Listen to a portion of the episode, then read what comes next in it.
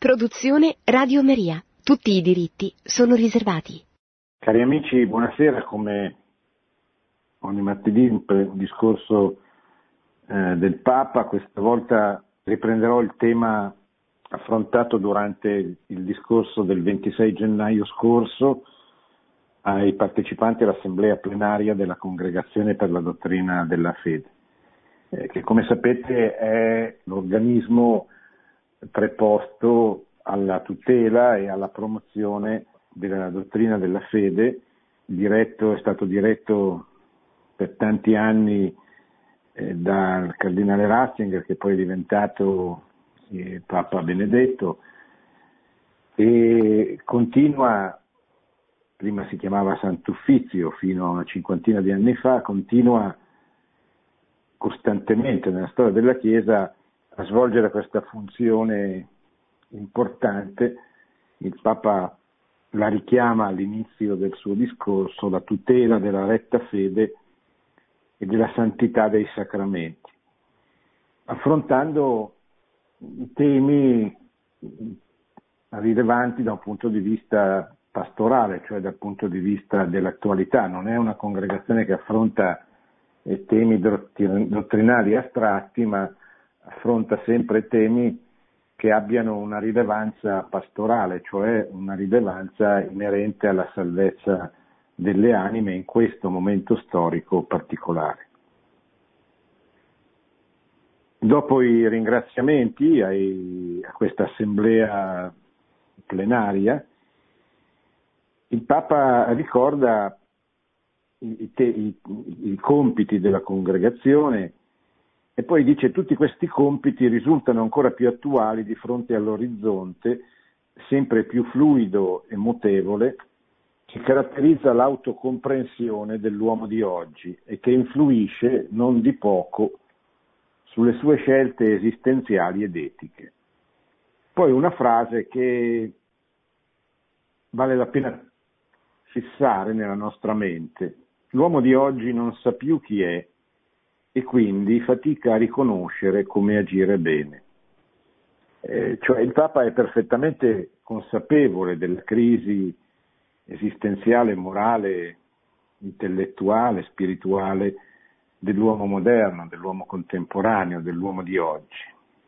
Forse una lettura superficiale dei, dei suoi testi, dei suoi discorsi, dei suoi interventi spesso fatti a braccio per catturare maggiormente l'attenzione degli interlocutori, per non apparire appunto astratto ed evanescente, non permettono di cogliere la drammaticità che eh, Papa Francesco ha davanti agli occhi di tutti i giorni.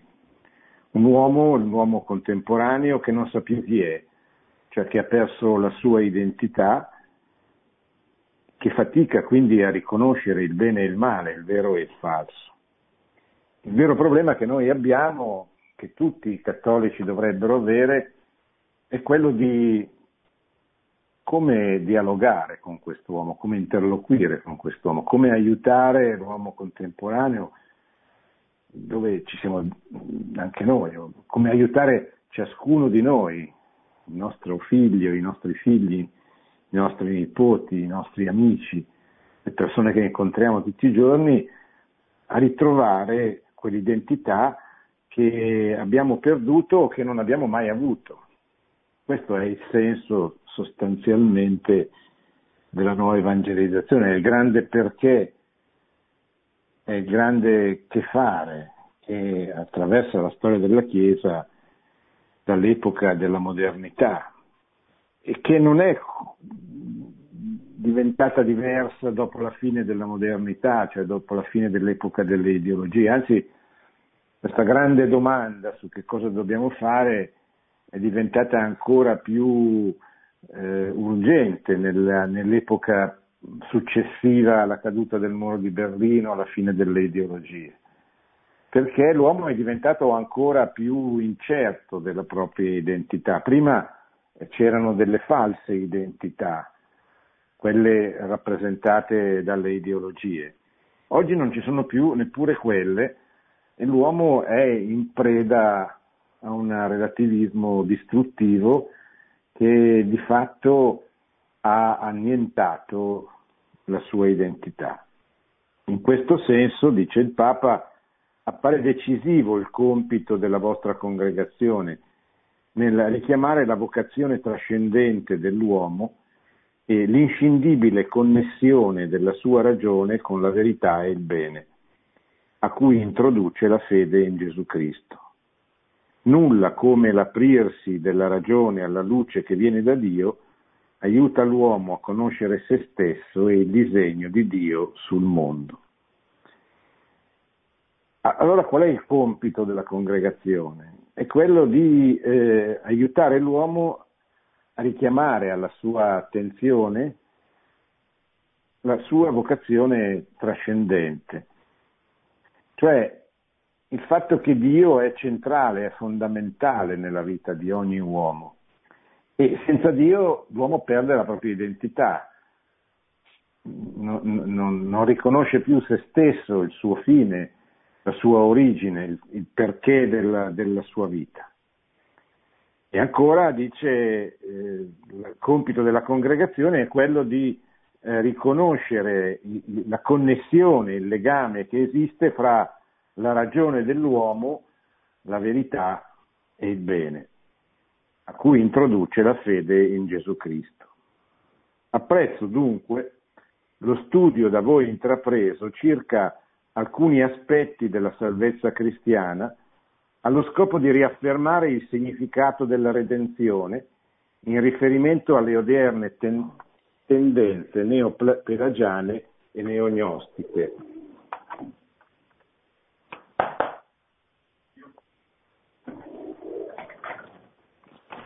Che cos'è il pelagianismo e che cos'è lo gnosticismo? Allora, il pelagianesimo è un'eresia che inizia all'inizio, inizia nel V secolo, non è proprio all'inizio, ma è la vita della Chiesa ha già 500-400 anni di, di storia, ha superato l'epoca delle persecuzioni, ha conosciuto una grande evangelizzazione e comincia l'epoca delle eresie. La Chiesa è sempre tormentata, diciamo così, perché il diavolo non, non ama la sua diffusione, non ama la sua presenza nella, nella, storia, fa di tutto per ostacolarla. Quando non riesce a scatenarle eh, attorno delle persecuzioni dall'esterno che, eh, che ne minino l'esistenza, che, che, mettano a repentaglio, anche se poi di fatto le persecuzioni sono state il seme del, dei, di tanti cristiani. Allora eh, crea una crisi all'interno della Chiesa stessa. Quando sono finite le persecuzioni, sono cominciate le eresie eh, e sono cominciate in grande stile, cioè, sempre, anche nei primi tre secoli ci sono state delle, delle forme di eresia diffuse all'interno della Chiesa, ma mai così, in modo così forte, così evidente come nei secoli successivi, raggiunta la, la pace la pace con, con, con lo Stato, con l'impero. E sono cominciate sì, le crisi interne a cui poi si sono aggiunte, almeno sia in Occidente che in Oriente, soprattutto in Occidente, dove poi è venuto meno anche l'impero, sono cominciate le invasioni barbariche e altri grandi problemi. Allora, dentro, queste, dentro questo contesto, la Chiesa eh, l'ostacolo rappresentato da diverse eresie. Il Papa fa riferimento a due eresie che lui eh, ritiene, i cui contenuti ritiene siano presenti ancora oggi. per questo recita, eh, il Magistero della Chiesa non è mai un magistero accademico per studiosi, per eh, addetti ai lavori e basta, eh, non si occupa del passato se non nella misura in cui occuparsi del passato può aiutare a comprendere il presente. Allora il Papa ritiene che queste due eresie siano ancora presenti oggi, non con le stesse caratteristiche evidentemente, ma siano presenti quelle idee errate eh, che hanno danneggiato tanto la Chiesa nel, eh, in questo caso, nel caso di Pelagio nel V secolo e nel caso del neognosticismo per un lungo periodo della, della, della storia della Chiesa successiva alla, alla fine delle persecuzioni. Pelagio chi era? Pelagio era un, uh, un, cristiano nato in Inghilterra, vissuto a Roma, un monaco che però eh, divenne una sorta di intellettuale eh, dell'epoca che eh, molto capace, non tanto profondo ma molto capace nella divulgazione delle sue idee, che riuscì a conquistarsi molto consenso, che visse a lungo a Roma, poi dopo l'invasione eh, dei, dei, Goti se ne andò eh, in, in, Africa, dall'Africa eh, andò a vivere a Gerusalemme e ovunque andasse, ovunque andava riusciva a conquistare il consenso di, di molti eh, seguaci, tant'è che eh, la sua, la, sua, la, la sua, funzione fu proprio quella di coagulare intorno a sé una, una sorta di, di, setta che eh, venne condannata ripetutamente dai diversi concili della Chiesa dell'epoca ma, ma durò per parecchie decine eh, di anni, nonostante la condanna dei, dei concili e soprattutto la grande battaglia culturale, intellettuale, spirituale che contro di lui combatté il grande santo, il padre, eh, il più grande padre della Chiesa occidentale, Sant'Agostino, che co- com- comprese subito la, la, la, pericolosità della dottrina di Pelagio e dedicò molti scritti della sua immensa opera a, contast- a contestare eh, le sue idee. L'idea di fondo di, di, di Pelagio era che l'uomo, che le, il peccato originale non aveva eh, ferito l'uomo, era stato un peccato che, che rimaneva un grande esempio negativo per tutti gli uomini, ma gli uomini non nascevano feriti dal peccato originale e quindi lui era contrario, per esempio, a che il, il battesimo venisse dato, sacramento del battesimo venisse dato eh, ai bambini perché non li riteneva in, in stato di peccato. Eh, in conseguenza di questa sua convinzione, evidentemente lui, eh, Pelagio, riteneva che gli uomini si salvassero attraverso le loro opere buone e attraverso il bene che erano capaci di fare. Da qui nacque una, un, una proposta cristiana molto forte, molto rigorosa, molto concentrata sull'individuo, cioè sono io che attraverso le mie opere, attraverso il mio comportamento retto e virtuoso ottengo, conquisto la salvezza. L'ognosticismo è una forma diffusa, un'eresia diffusa, sempre in, eh, in, quel periodo della storia della Chiesa, che eh, non ha eh, un punto di riferimento individuale come nel caso di Pelagio e del pelagianesimo, ma è un, un modo di pensare diffuso che eh, ritiene che eh, sostanzialmente lo gnostico ritiene che Dio abbia sbagliato a creare l'uomo così come è stato creato.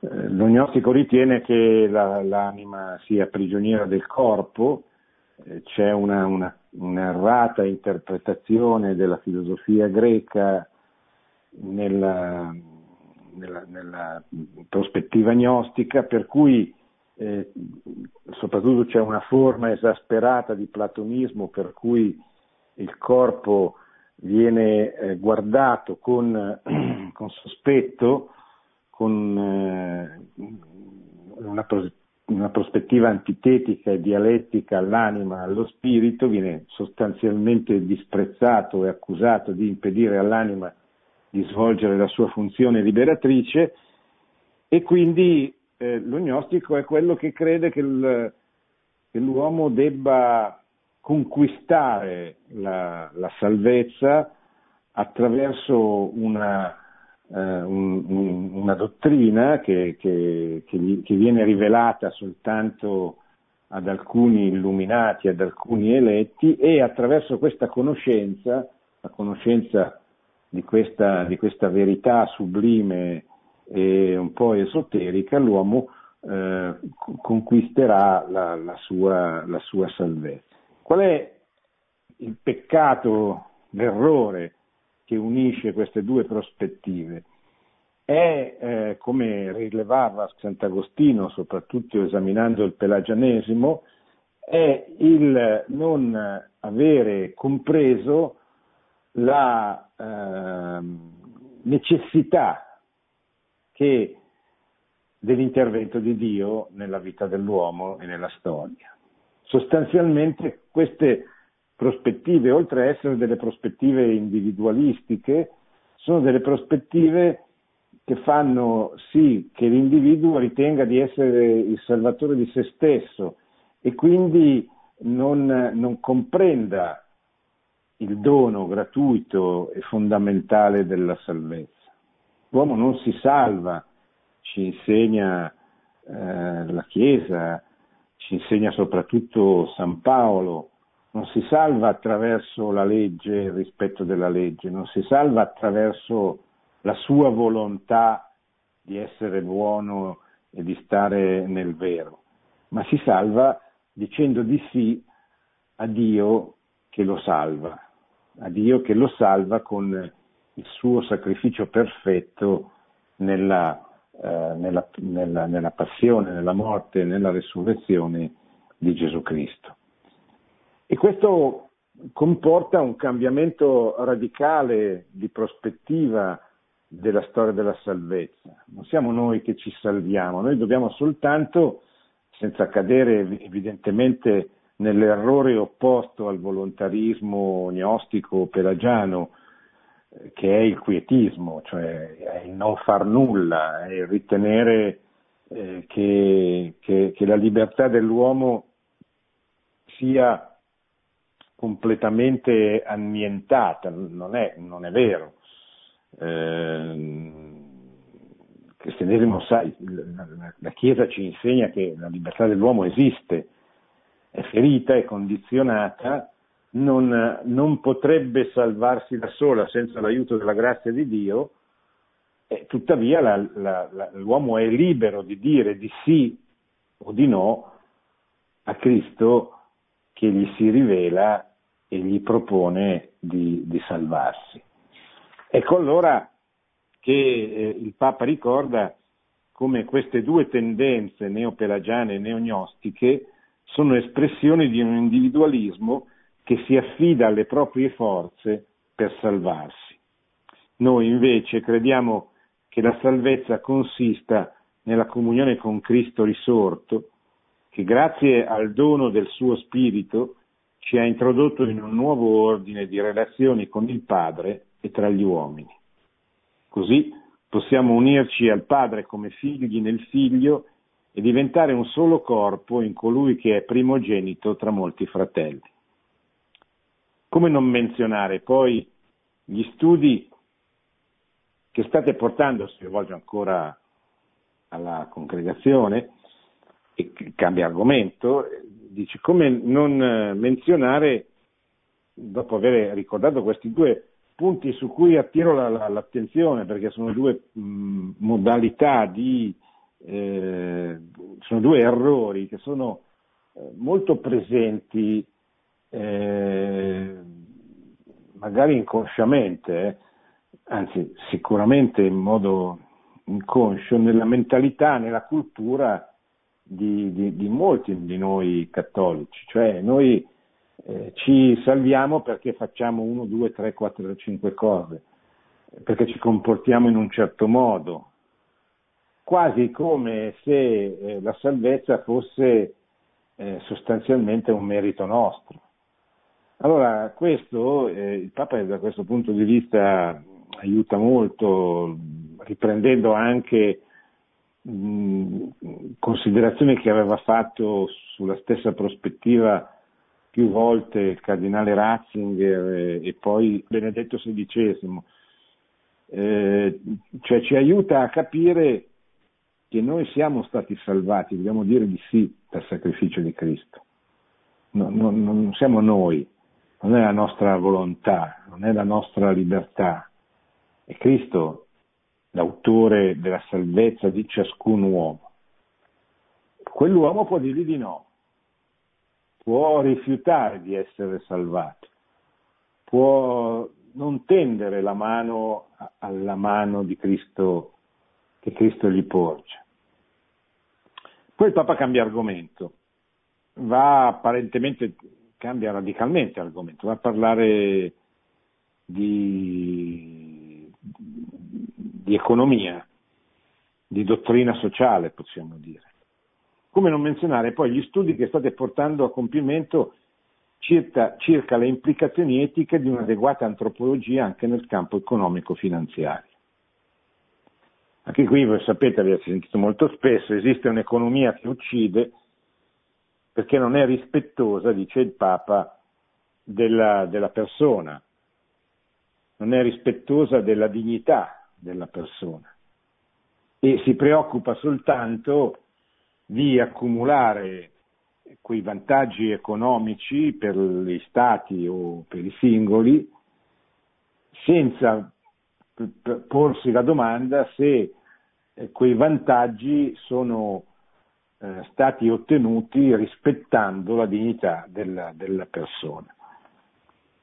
Solo una visione dell'uomo come persona, vale a dire come soggetto essenzialmente relazionale connotato da una peculiare ed ampia razionalità, anche qui due concetti fondamentali della dottrina sociale della Chiesa, cioè nulla né a livello politico né a livello economico né a livello sociale può essere fatto che non vada a vantaggio della persona. L'uomo non è un singolo, non è un singolo individuo, non è neppure massa dove l'individuo non conta, l'uomo è una persona cioè è stato creato da Dio a sua immagine e somiglianza, quindi a immagine e somiglianza del Dio uno e trino, e quindi anche l'uomo porta dentro la sua umanità quella relazionalità che noi vediamo, che noi, vediamo, che noi contempliamo nel Dio della Santissima Trinità, cioè quell'amore che unisce le tre persone della Santissima Trinità, ecco, l'uomo è eh, una persona, dice, come soggetto essenzialmente relazionale, cioè la relazionalità, altri direbbero l'uomo come animale politico o come animale sociale, cioè l'uomo realizza se stesso, la sua umanità, la sua vocazione, attraverso le relazioni che instaura con gli altri uomini.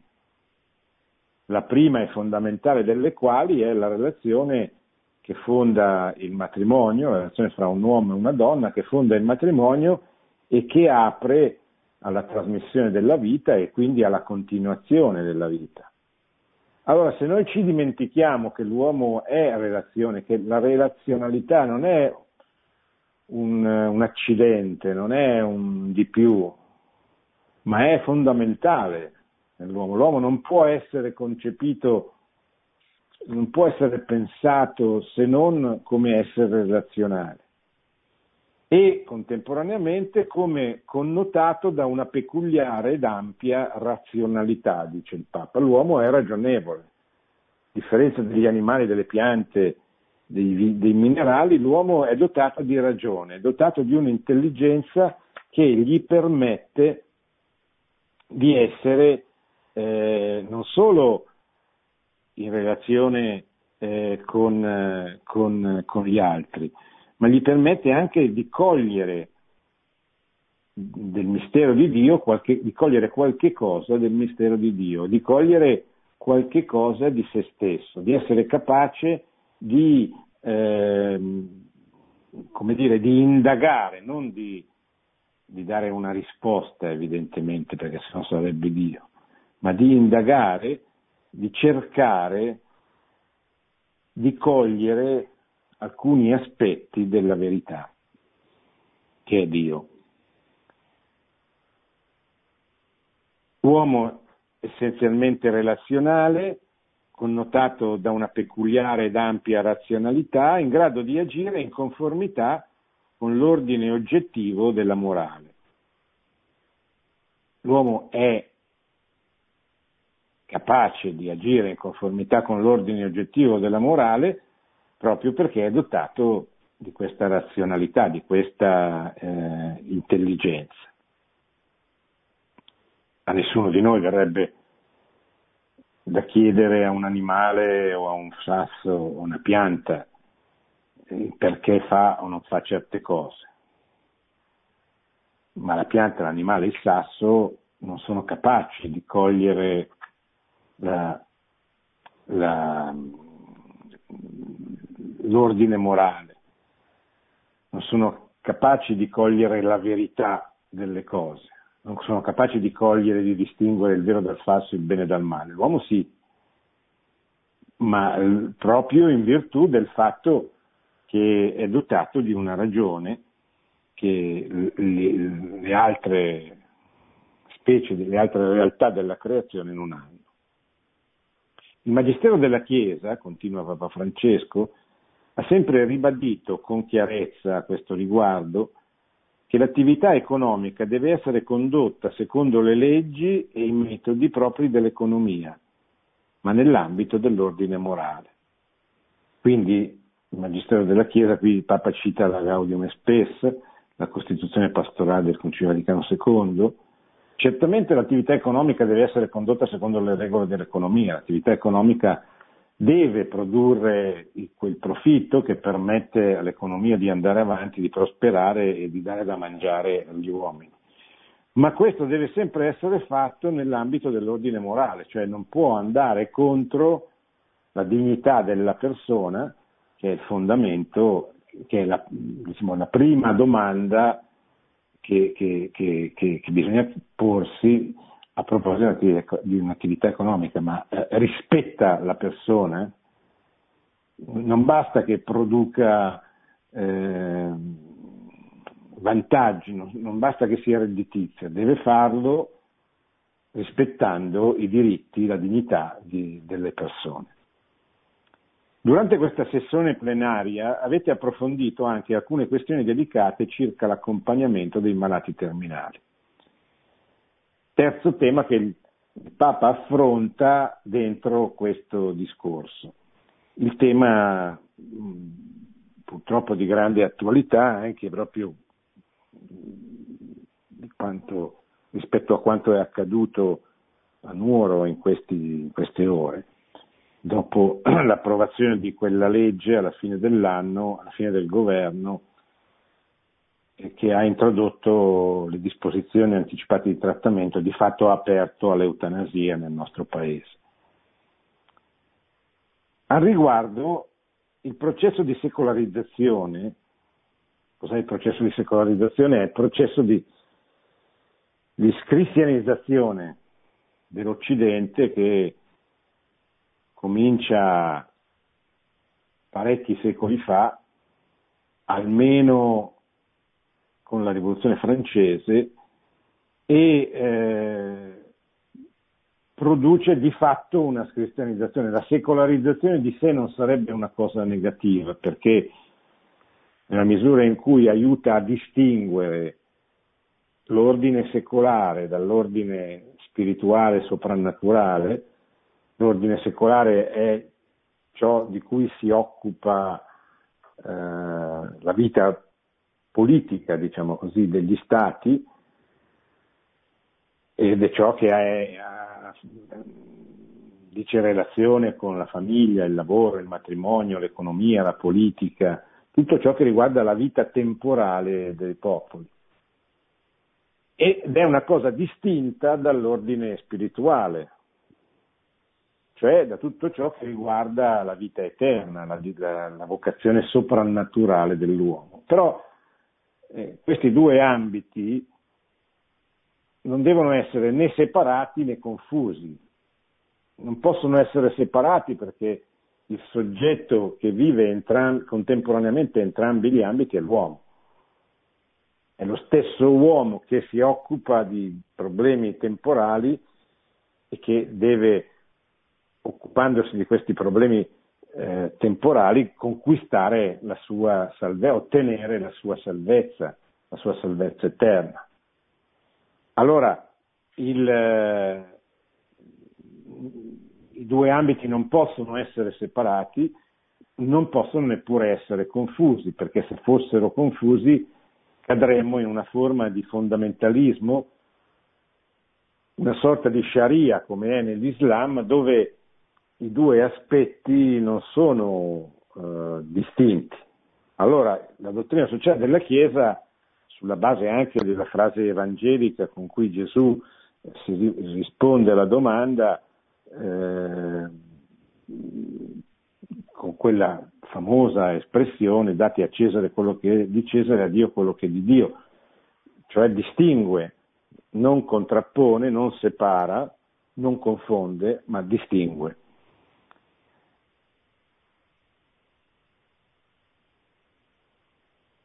Questo è il di secolarizzazione, è, è, prodo- è, il risultato del processo di secolarizzazione, perché di fatto il processo di secolarizzazione che poteva avere una funzione positiva, che avrebbe potuto avere una funzione positiva, eh, come per esempio molti documenti del Concilio Vaticano II ci aiutano a comprendere, cioè eh, bisogna distinguere i due piani senza contrapporli, senza confonderli. Il processo di secolarizzazione avrebbe dovuto aiutare eh, gli uomini a comprendere questa distinzione che emerge per esempio nei lavori del concilio, nel famoso, famoso, non è famoso come meriterebbe, nella dichiarazione sull'apostolato dei laici, dove viene proprio ricordato come il, l'apostolato dei laici, la vocazione del laico è quella di eh, fare la gloria di Dio, di cercare la gloria di Dio occupandosi delle cose temporali. No? L'animazione cristiana dell'ordine temporale. Cioè portare l'ordine temporale a riconoscere la signoria di Cristo, che non è una signoria diretta come è nella vita sacramentale, nella vita spirituale, nella, in ciò che è eh, caratteristico del, del, dell'ordine soprannaturale, però è, è in diretta, certamente eh, Cristo è il re non solo dei singoli cuori, anche il re delle nazioni, ma non governa le nazioni come governa la Chiesa, come dovrebbe governare la Chiesa, governa le nazioni nel rispetto dell'autonomia della, della creazione.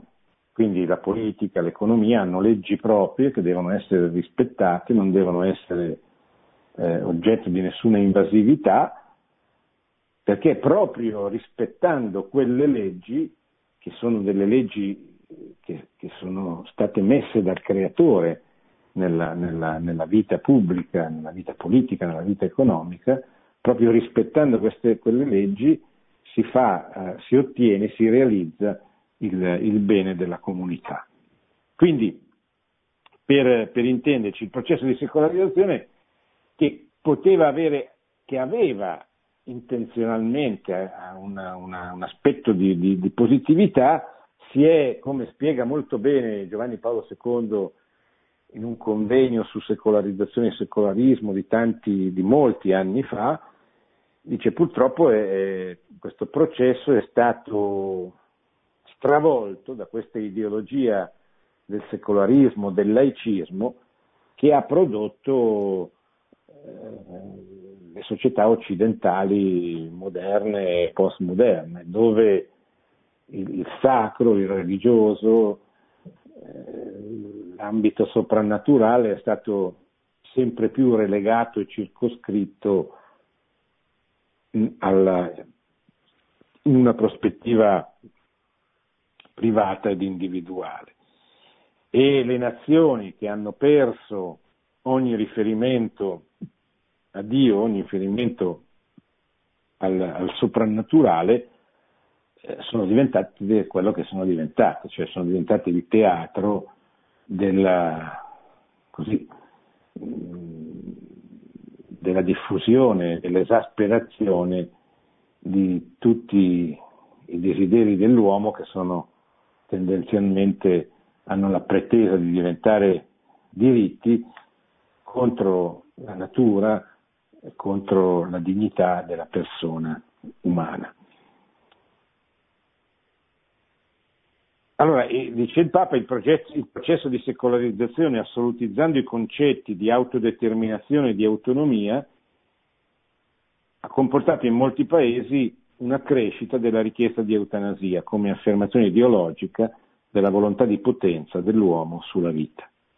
Allora, qui stiamo parlando dei malati terminali, il Papa dice che il processo di secolarizzazione, cioè quel processo di, di diffusione del secolarismo, del laicismo che ha scristianizzato i paesi occidentali, ha assolutizzato i concetti di autodeterminazione e di autonomia, anche qui eh, è vero che esiste un'autodeterminazione dell'uomo come esiste un diritto di autodeterminazione dei popoli, che però non è assoluto, non può essere assoluto. Io devo essere libero di scegliere dove mandare i miei figli a scuola, per esempio, non ho questa libertà in Italia, devo essere libero di scegliere con chi sposarmi, devo essere libero di scegliere eh, che tipo di lavoro voglio fare, ma non eh, posso essere libero di disporre di un bene assoluto e indisponibile come è la vita, anche la mia, perché la vita mi è stata data, non posso togliere, toglierla, non posso togliere neanche la mia vita, non posso togliere la vita degli altri evidentemente, ma neppure la mia, perché la mia è un dono che mi è stato dato per un motivo e io non sono padrone di questo dono, sono colui che ha ricevuto il dono. Così come l'autonomia, l'autonomia è certamente un valore, non è un valore assoluto. Io non sono completamente, auto- non, non posso e non devo essere completamente autonomo rispetto ai miei simili, alle persone con cui vivo, non soltanto ai miei familiari, ma anche semplicemente a quelli che vivono con me dentro un condominio. C'è un'autonomia, certo, c'è un'autonomia che però è relativa, non, è, non può essere assoluta.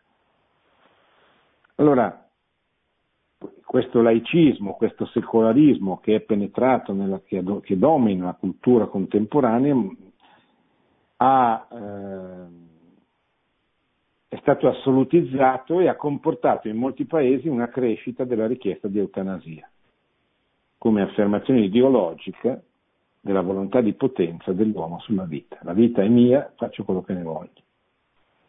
Ed è singolare come viene presentato dai giornalisti, dai mezzi di comunicazione. No?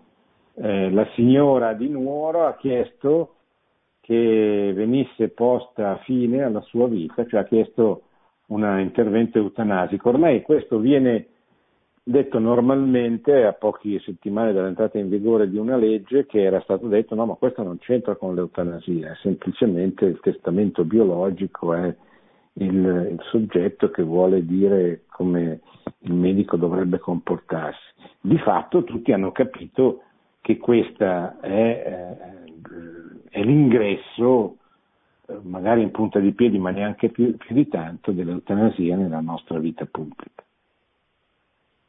Ciò ha portato anche a considerare, dice il Papa, la volontaria interruzione dell'esistenza umana come una scelta di civiltà. Cioè, la cosa aberrante del nostro tempo, delle forze politiche, delle forze culturali del nostro tempo che dominano, anche se spesso non, ha, non dominano nei consensi, nei voti, eh, però dominano nel potere, nel potere informatico, nel potere mediatico, eccetera.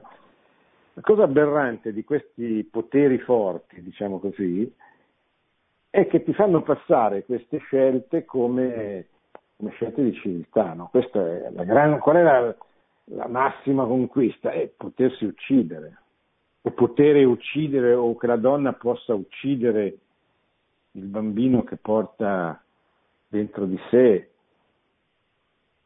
o che l'uomo possa drogarsi. Allora, eh, è evidente che ci sono delle situazioni di fragilità. Una persona che vive con la respirazione artificiale da sei anni è una persona che vive male, è una persona che soffre. Ma il trasformare quella che in un gergo cristiano è una tentazione, in una conquista di civiltà, è proprio la sconfitta dell'uomo, è la fine della civiltà, nel senso proprio del termine, perché non siamo più di fronte a una debolezza, a una persona che non ce la fa più, dove bisogna veramente affidarla alla misericordia di Dio, ma siamo di fronte alla volontà lucida e perversa di uomini che fanno diventare il male un bene, che esaltano un delitto come una conquista di civiltà. Questo è aberrante, questo è l'essenza del tempo della modernità o meglio, è l'aspetto più eh, retrivo e più diabolico della, della modernità e della postmodernità. Non c'è solo questo, ovviamente, nel nostro tempo. Sarebbe sbagliato non vedere il bene che esiste anche solo nel contrapporsi a questa cultura della morte. Ma certamente questo è un segno devastante del, del nostro tempo che va condannato e combattuto. È chiaro, continua il Papa, che laddove la vita vale non per la sua dignità, ma per la sua efficienza e per la sua produttività, tutto ciò diventa possibile. Se, se l'uomo vale solo perché produce o perché è efficiente, allora è chiaro che la sua vita è legata a quello che fa, ma non è così. In questo scenario, continua Papa Francesco, occorre ribadire che la vita umana, dal concepimento fino alla sua fine naturale, possiede una dignità che la rende intangibile. Anche questo ricordiamole queste cose. Esistono persone che dicono che Papa Francesco non si occupa di queste cose, non ribadisce queste verità. Sono menzogne, perché lo fa continuamente.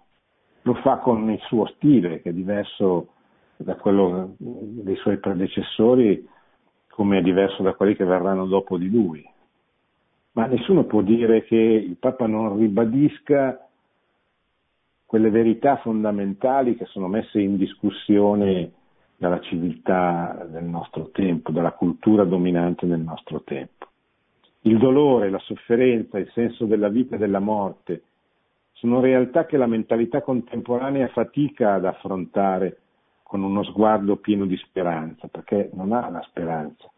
Avendo escluso Dio dalla dimensione pubblica della vita, ha escluso la speranza. Eppure, continua Papa Francesco, senza una speranza affidabile che lo aiuti ad affrontare anche il dolore e la morte, l'uomo non riesce a vivere bene e a conservare una prospettiva fiduciosa davanti al suo futuro. È questo uno dei servizi che la Chiesa è chiamata a rendere all'uomo contemporaneo. Bene, ci fermiamo e poi risponderò alle vostre domande.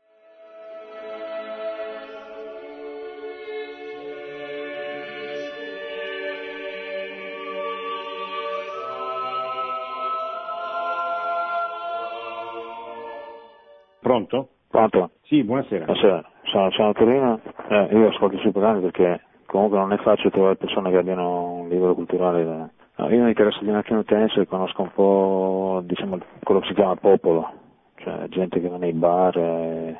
Effettivamente non è facile, questi sono argomenti che spesso si trattano più che altro in ambienti intellettuali o, o al massimo in chiesa. Ecco trovo che c'è poca comunicazione su questi temi che vengono poi al ribalto con, con fatti di cronaca come quella signora di, Sardegna, ecco. a cose fatte diciamo, ecco. La gente non se ne preoccupa, poi alla fine vede questi fatti.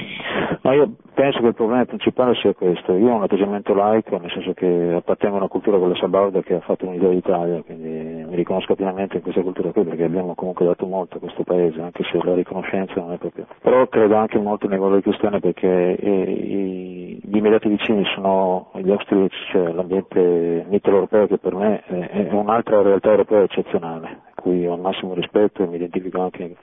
Volevo dire, secondo lei, se è anche un problema di scuola, perché si, si dimentica spesso che l'uomo appartiene a una specie, sì. è una specie che praticamente con, ha migliaia di anni, millenni di anni, quindi come diceva lei l'individuo non è che decide lui e basta, è figlio di un... Di sì, un, la, fe- la fermo un attimo perché ha detto una cosa importante.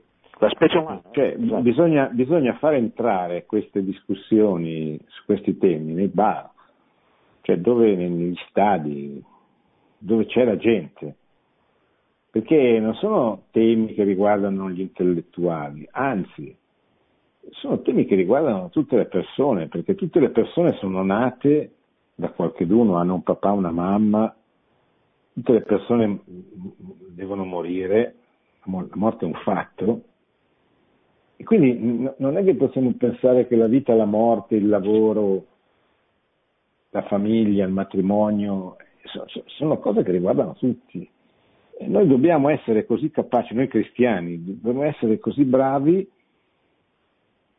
Io non so come, non ho la ricetta, ma certamente questa è la strada. Cioè noi dobbiamo andare dal salumiere e parlare di queste cose e costringerli a riflettere su queste cose, perché queste cose toccano tutti. Non sono cose che riguardano gli intellettuali, no, no, toccano tutti. Ed è, ed è importante dire ai nostri amici che sul lavoro così, ma non potete girare la testa dall'altra parte, perché queste sono cose che, che vi riguardano, che riguardano i vostri figli. Non, non vi importa che i vostri figli si droghino, o che all'asilo i vostri figli maschi vengano fatti vestire da femmina e viceversa, o che gli venga insegnata eh, forme di trasgressione sessuale a 5 anni, a 6 anni, a 7 anni, come, come, come avviene.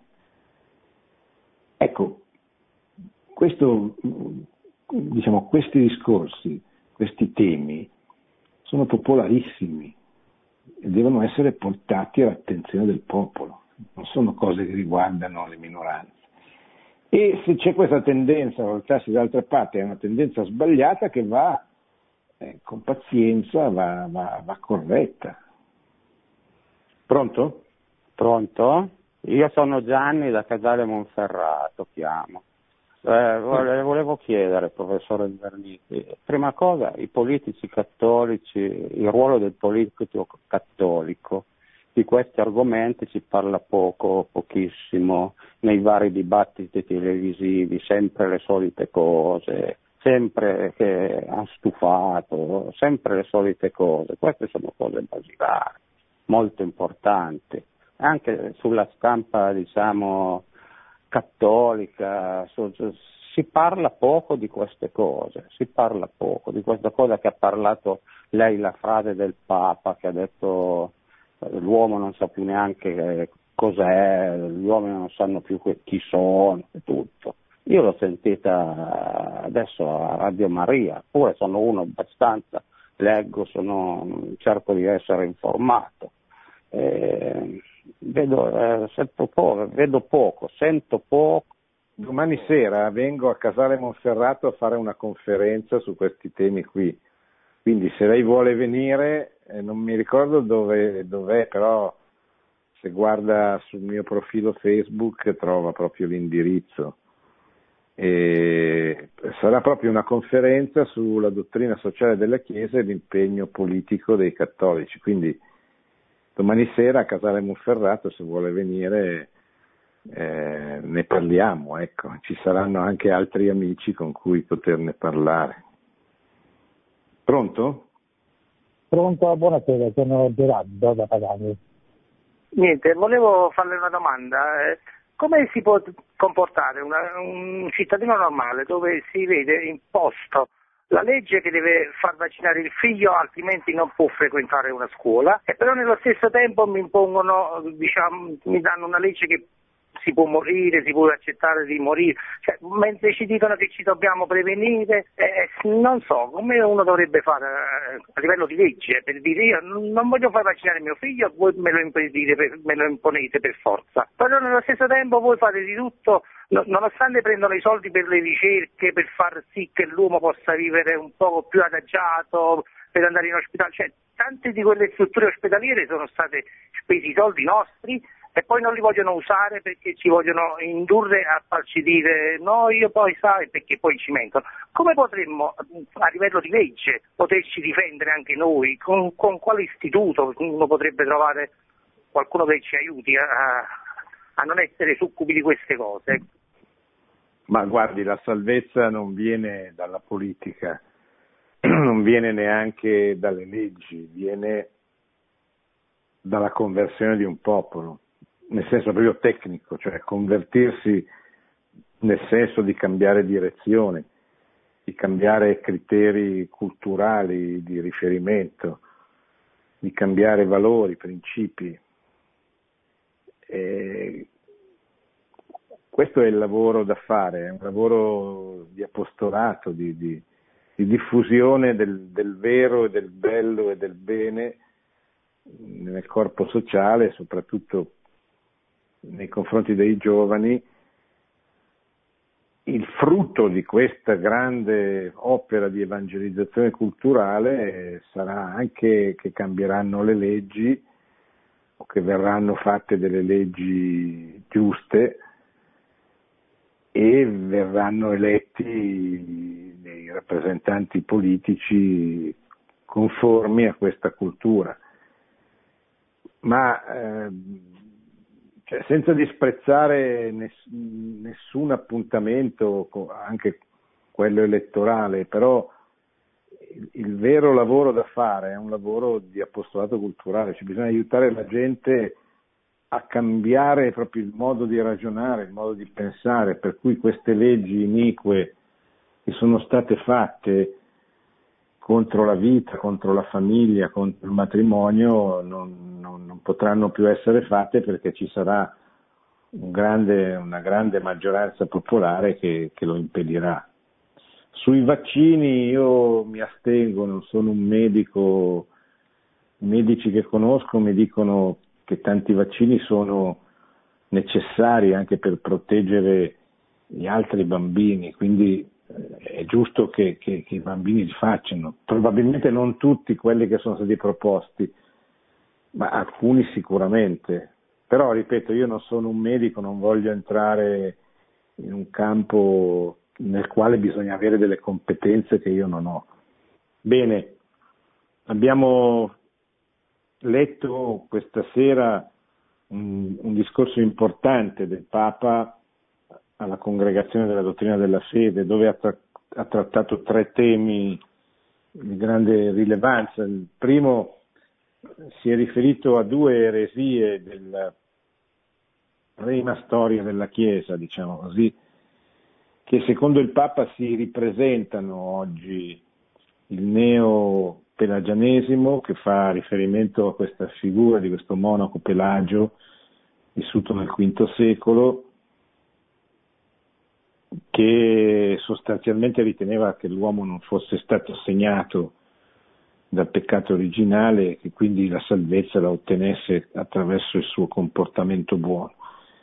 E l'ognosticismo, neognosticismo, un'altra forma di eresia molto diffusa in quel tempo, che riteneva una forma di, di, di che riteneva che la, l'anima fosse prigioniera del corpo, che Dio avesse sbagliato a creare l'uomo in un certo modo, che l'uomo doveva riconquistare la sua salvezza rimpadronendosi di questa conoscenza che gli avrebbe aperto la luce della, della verità e quindi della, della salvezza. E contro queste eresie si combatté a lungo il grande vescovo di Ippona, Sant'Agostino. Ricordo che il manicheismo era una forma di, di è una forma di, di gnosticismo qualche, e lui prima di convertirsi al cattolicesimo conobbe un periodo in cui aderì alla setta dei manichei. Sostanzialmente, dice il Papa, queste due eresie sono espressioni di un individualismo che si affida alle proprie forze per salvarsi. Il secondo argomento che il Papa ha affrontato è quello inerente alla dottrina sociale nel suo aspetto economico-finanziario. Il Papa ricorda che eh, la dottrina sociale de- prevede che, che, l'uomo sia sempre rispettato come persona, come essere relazionale, dotato di ragione, la cui dignità deve essere il fine di ogni attività, in questo caso economico-finanziaria. Quando l'economia la finanza si dimenticano di servire la persona nella sua integralità, vanno fuori strada e, com, e, com, e, e procurano delle ingiustizie. Terza, il terzo tema è quello relativo all'eutanasia. Il Papa ha notato una diffusione delle richieste di eutanasia in tutti i paesi occidentali perché Dio è assente dalla, dalla vita degli uomini e senza Dio gli uomini, i popoli, le nazioni non possono sperare in, in, in nulla perché non c'è più il fondamento della speranza. Senza Dio e senza Cristo il dolore, la morte non, eh, non possono essere accolte, non possono essere spiegate, possono essere, producono soltanto disperazione. L'uomo, il Papa dice questo è il grande problema dell'uomo di oggi a cui la Chiesa deve eh, rivolgersi affinché eh, ritrovi la speranza ritrovando Cristo e ritrovando Dio. Bene, siamo arrivati alla fine, buona continuazione, buon Santo Rosario che sta per cominciare e buona settimana a tutti. Produzione Radio Maria. Tutti i diritti sono riservati.